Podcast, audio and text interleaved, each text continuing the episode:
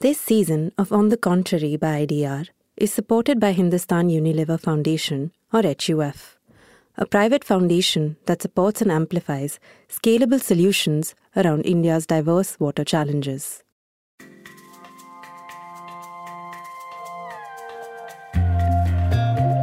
You're listening to On the Contrary by IDR, a show featuring unlikely conversations on topics that affect our future. Hear differing perspectives from leaders and experts as they help us make sense of the most pressing issues of our time. Here's your host, Smarinita Shetty. India is the largest user of groundwater in the world, with more than 80% of our population depending on it either for drinking water or for irrigation and agriculture, making it a lifeline for many citizens in the country. When we talk about groundwater, we are essentially talking about the water that is found below the Earth's surface. It acts as a critical buffer against the variability of monsoon rains, which have become even more unpredictable due to climate change. In large and small cities, we're also seeing residents begin to rely more and more on groundwater due to unreliable and inadequate municipal water supplies. Essentially, we're a groundwater economy. We also have a groundwater problem. Over extraction of water over the years is threatening the overall water security in the country. What makes this resource even more difficult to manage is that it is invisible to the naked eye, and often what is out of sight is out of mind. Chatting with us today on the state of India's groundwater and to discuss what's happening on the policy side and what's shifting in practice are our two guests, Mala Subramaniam and Dr. Himanshu Kulkarni. Mala is the CEO of Arghyam, a foundation that takes a data driven approach to helping transform India's water and sanitation systems. Her work focuses on mapping out a sustainable water security journey for governments, nonprofits, and communities. Dr. Himanshu leads ACWADAM, a knowledge institution and a think tank on groundwater. A hydrogeologist by qualification, he has been actively involved in the advocacy for stronger programs on groundwater management in India for close to four decades. Mala, coming to you first. Could you talk a little bit about the level of understanding that both governments as well as communities have about groundwater and the role that it plays in India's water security? So I think, you know, if I look back at, a, you know, before a decade when I joined the sector, then groundwater was a much neglected, much misunderstood, ununderstood resource. There was uh, not much mainstream attention that it got either from policy or in practice. But if I kind of trace the journey over the decade, I think that situation is very different now, thanks to the pioneering work that um, the community of practitioners has done. Today, I don't think there is a policy discussion in water security in India that doesn't call for the importance of maintaining and uh, restoring and conserving groundwater. So I think there is a seminal shift, at least on the policy policy front and a lot of uh, good reforms and governance in terms of intent has been expressed either in the form of states attaching funds and programs or at the national level where we have the Atal Jal Yojana, which is a large seven state program that is intended to bring communities and groundwater and build water security through local planning and understanding of groundwater. There is a lot of understanding that uh, people at the front line, Bhujal Jan guards, Jal Surakshaks, Jal Doots are required to manage groundwater. They are central to many large programs. The role of Panchayati Raj institutions in understanding groundwater. So I think the ground has shifted a lot in the right direction. There is a lot more that needs to happen. But in terms of just the shift in policy, I think that's quite tremendous. What about the communities themselves? What does their understanding of water look like today? I wouldn't probably say that the understanding of communities as such and the engagement of communities as such is probably where it needs to be. There are many reasons for that. I think as communities, the sense of ownership of local resources and the ability and agency probably there's a lot of gap there and that needs to be built. And I guess a lot of these programs are bringing that back because I think that abdication has happened that, you know, someone needs to manage this and give me water.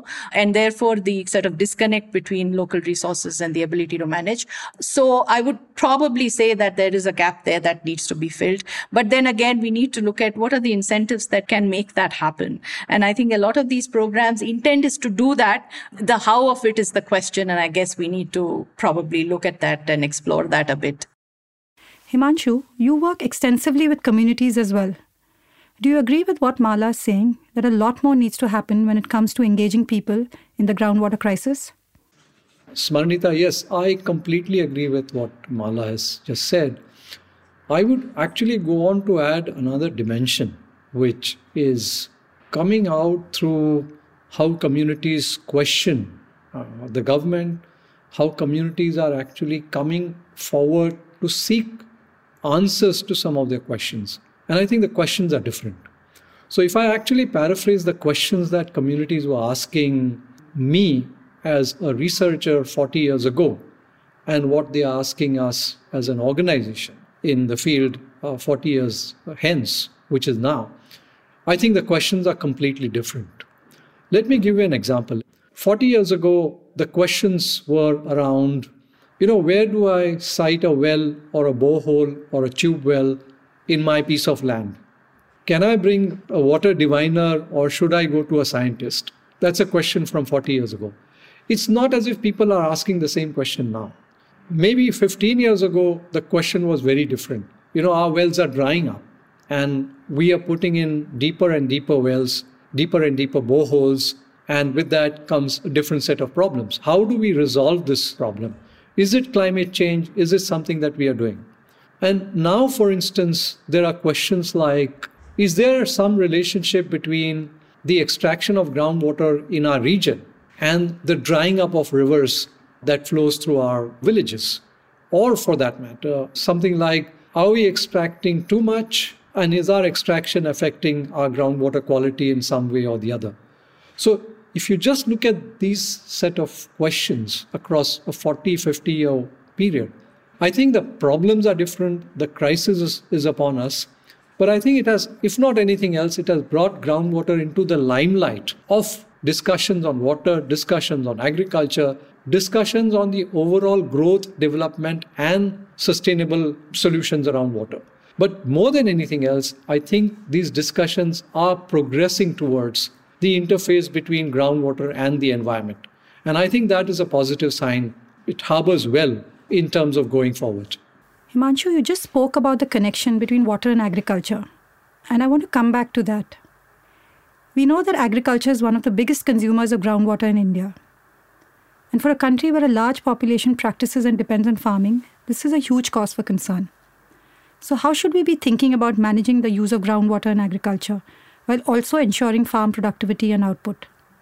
Very often, this question takes me back to my school education. And, you know, we are taught in schools, and I think we continue to be taught in school about the three basic needs of life. And we were taught roti, kapda, and makan. We were never told about water and air. Now, even if you look at these three elements, for me, they represent almost three sectors Roti is agriculture. Kapda is also agriculture, but kapda is really the interface of agriculture and industry. And it some ways represents industry. And Makan is really about urban, dominantly about urban. Now, why are we singling out agriculture as the biggest user of water when roti and food is the biggest need next to water and air? Not all agricultural water comes from external use or artificial use. A lot of agriculture depends on rain. So there is a significant amount of agriculture which is rain-fed agriculture. Now, what is interesting in agriculture is over the last 70 odd years, the share of groundwater in irrigated agriculture has gone up as compared to the share of surface water. So at the time of independence, we were using about 65% of surface water resources and only about 35% of groundwater resources. Now it's 70% of groundwater use in agriculture. and 30% surface water. I mean, these are broad numbers. But this flip is very alarming. And I think we should look at this flip more carefully.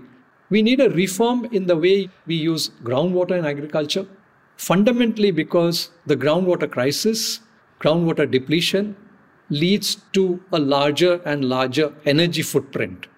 I think at the moment, our agriculture productivity or our agriculture is about cropping systems that require larger volumes of water. We need to flip this around and we need to look at crop and crop productivity from a water conservative index. So, what are the crops that we can produce in the minimum amount of water? And I believe there's a lot of discussion going on in the agricultural sector, in economics today. The question about millets this year is, I think, a promising one. So, your production per unit of water and the income returns per unit of water are likely to see a much better index than ever before. So that's uh, more or less on the agriculture side. Mala?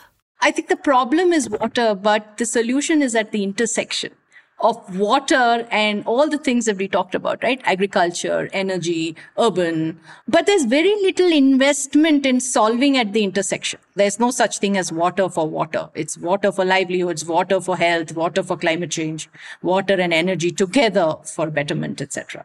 When you say water agriculture, it's basically water for livelihoods, right? When you say water and housing, it's water for better urbanization. And water and quality is really for better health.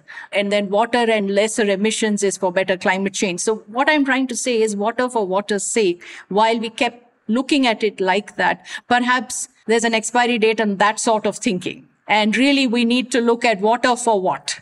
And then the questions arise is what is the equation between water and agriculture?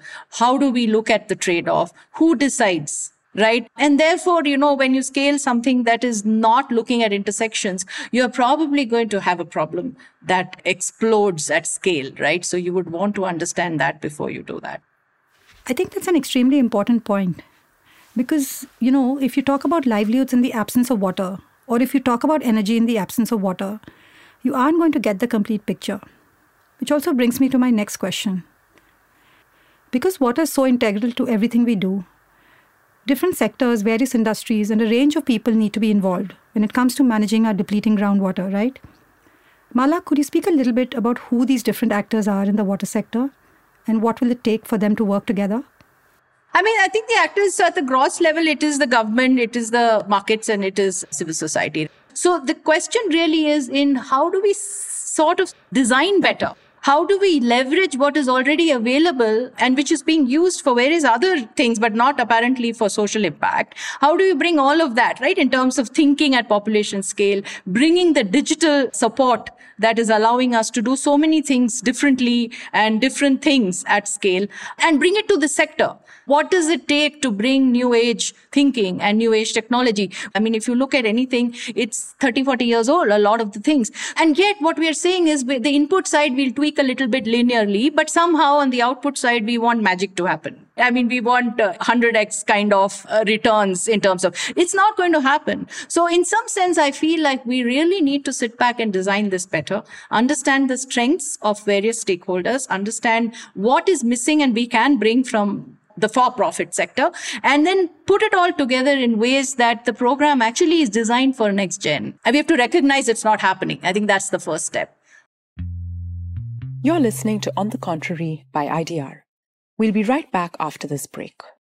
जब जैसी जैसी training होती गई वैसे मुझे मेरे समझ में आया कि खेती ही सबसे बेस्ट है कि खेती करने में भी सबकी भलाई है जैसे कि अन्न है अन्न सुरक्षा है शाश्वत विकास है हेल्थ है तो खेती करने में ही सब मिलता है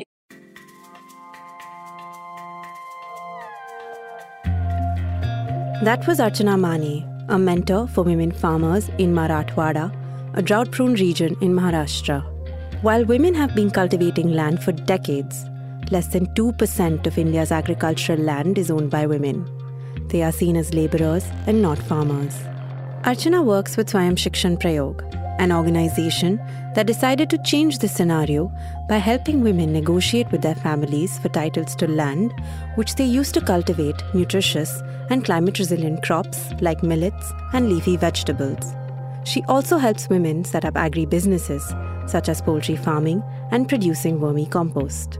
According to Archana, these women are now able to ensure food and nutrition security for their families, water security for their land, and prosperity for their communities. Learn more about Archana Mane on IDR's Ground Up, a segment that features anecdotal multimedia stories that provide an insight into how communities experience development at the grassroots. And now, back to the show. Himanshu, could you speak a little bit about the different actors involved in the water sector and how they can play an important role going forward? I think we know who the actors are. But I think bringing in the community in a stronger way as an equal partner rather than as a stakeholder or as a beneficiary, which is typically the fashion, I think becomes important in the water sector. Because participatory groundwater management, I believe even more strongly in this than, say, 10 years ago. I think you can achieve participatory groundwater management only and only if the community is made an equal opportunity partner, as the phrase goes. Now, whether we are doing it is, of course, a big question. And my answer to that question is no. Now, the reason I'm saying it is if we are to solve it at a variety of intersections, as Mala rightly put it, then we also need to customize it we need to customize the model of partnerships, of collaborations, and even take partnerships and collaborations to the idea of cooperation. Because we still are afraid to deal with the word cooperation. But I think without cooperation and most successful models in the development sector, finally, what where is your dairy success? It comes from a cooperative. So why can't we actually think about water management through a cooperative model? There has to be something of a caring and sharing concept within the water sector. And imagining that concept at a variety of intersections becomes important. The other point I want to add is on trade offs. And I think there are many, many trade offs. But I think the biggest trade off is really between what has come as a legacy to us through a system of traditions and how do we look at the future through the lens of innovation, through the lens of technology. I'll just end with an example. So, you know, I was witness to a period where almost thousand year old systems of water extraction from wells, which were the rehats in large parts of India, the Chadas in Rajasthan, or the moat here in Maharashtra, almost completely vanished. I'm not saying that they vanished completely. There are still areas in India where people operate Rahets. Why are they doing it? And what have we learned from this technology which we are using today? My answer to that question is nothing. So we brought in the submersible pump. We brought in a huge revolution in the pump industry. But did the pump industry learn from this age old tradition which sustained so many thousand years? And I'm not talking about the glorification of tradition here. I'm actually talking about extracting the science from that tradition and embedding it into the so called innovations of modern day. When we look at the future, we have to be very, very careful when we look at modern technologies, including artificial intelligence. Because without the fundamentals of science, in a world which is technology driven, I think we will end up in bitter chaos. So, who needs to take the reins and steer all of this? I don't think we need a leader. I think the leadership model itself is a problem, particularly in, in solving this. I think if we were able to look at a customized version of what people can do collectively, because in the urban sector, what collective efforts and what cooperation would mean around groundwater would be very different from what you would do in a village in Maharashtra versus what you would do, say, in a village in Assam. I also believe that taking the lead or beginning an effort doesn't necessarily have to come from the government. it could come or it could be catalyzed by different actors. I also think that it's already happening. There are some which are driven by large programs like the Atal Jal Yojana, but there are others which are driven from the ground. And that's where I will add to what Mala was saying that I think we need two sets of initiatives or imperatives.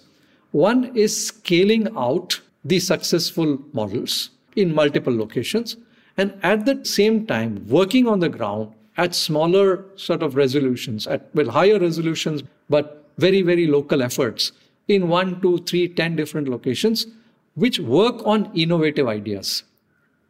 Both of you have spoken about what we can do more of, and you touched upon various examples of how we can start. But is there something that you'd like to see less of? Mala? So I think I would probably position it differently. The way I think of it is we all say and we all agree that this is an unprecedented problem. But I think our response is kind of looking for precedented responses. I feel like the solutioning space is not as unprecedented as the problem space is. So I feel like that needs to change. And so we need to make big shifts in terms of making big, bold bets in what needs to be done differently and uh, what are some different things that we need to do, which really needs to come with a bigger risk appetite from funders, from practitioners, from even the community and citizens, because I mean, the problem is outpacing our collective uh, ability to solve, right? So some things have to give, right? Status quo is not an option. And while there is huge intent um, there is no lack of intent. Action on how to convert that intent into actual outcomes on the ground. That is, I feel like that's where we all need to spend some time. And if it needs different, um, you know, risk capital to come in, different design of programs to come in, different structures, different incentives in ways in which you can underwrite this. Because what is a bigger bet to solve for then this problem of uh, water, climate change, livelihoods, public health, right? How can we say this is not a big enough problem for all of us to think about, right? And also in terms of sort of start to think of where is our focus and time going? A lot of it I feel is going into problem articulation, probably a little less of that and more on how do you solve for it. We all know the problems, but coming together to say what we did so far is not going to get us further to solve this problem. So how do we think differently? Differently. What of the past do we retain, but what we do, we also do differently. I think that is the part that I feel needs to happen much more structuredly, much more collaboratively. And, you know, we need to all facilitate each other to do that. Now, the problem is now. If we don't do it now, it would be a huge lost opportunity, not to speak of the impact that will have in terms of inaction and non delivery on the ground. So, what you're saying is that we should talk less about the problem and focus more on the solutions. Himanshu, what do you think we need to do less of? What do we need to do differently? I would actually try and answer the second part of your question first. What should be done differently? I think we need more people in problem solving than what we have at the moment. Our bandwidths are simply stretched. And I think no measure of technology can replace the bandwidth of people that we require. We will need technology, but I think technology alone will not solve the problem. We need people on the ground, people can think like people. The second point is we need a diverse set of people to work on a problem. We need a transdisciplinary approach to the problem because it's not about groundwater depletion or groundwater contamination alone. It's about multiple challenges that come with that. So, transdisciplinary approaches. And the third is we need big right investments. It's not just about investing, it's about the right investment and it's about the investment at scale. And I'm not just talking about money here. So these are the three points where we should think differently. Now, what should we think less about? And I would say, what should we think lesser and lesser and lesser about? I think even at the moment, the large solutions that are touted are extremely piecemeal, they are oversimplified, and they trivialize the complexity of the problem. I've often you know, seen people talk to me that what is groundwater recharge? Groundwater recharge is simply about pushing more and more water into the ground. If we push more and more water into the ground, we'll solve this problem. But is that effective? Is it enough?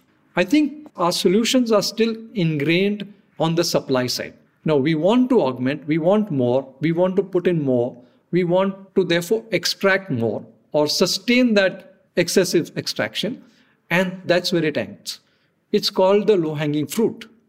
When are we going to stop picking the low hanging fruits and really address the core of the problem? When it comes to India's groundwater problem, one thing is clear the time to act is now. We are past the stage of trying to articulate the problem. It is time for all of us, whether it's governments, markets, or civil society, to act on the solutions. Most importantly, we must understand that the solution to India's groundwater problem ultimately rests in the hands of the people who interact with it on a daily basis, and we must view them as equal partners. Thank you, Mala, and thank you, Himanshu, for joining us today.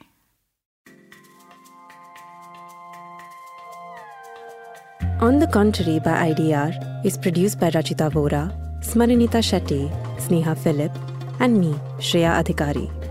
Additional support from Halima Ansari. Production by Maed in India. If you like our show, please subscribe and leave us a review wherever you get your podcast from so more people can find out about us. You can also email us on write to us at idronline.org or find us on Facebook, Instagram, Twitter, or LinkedIn.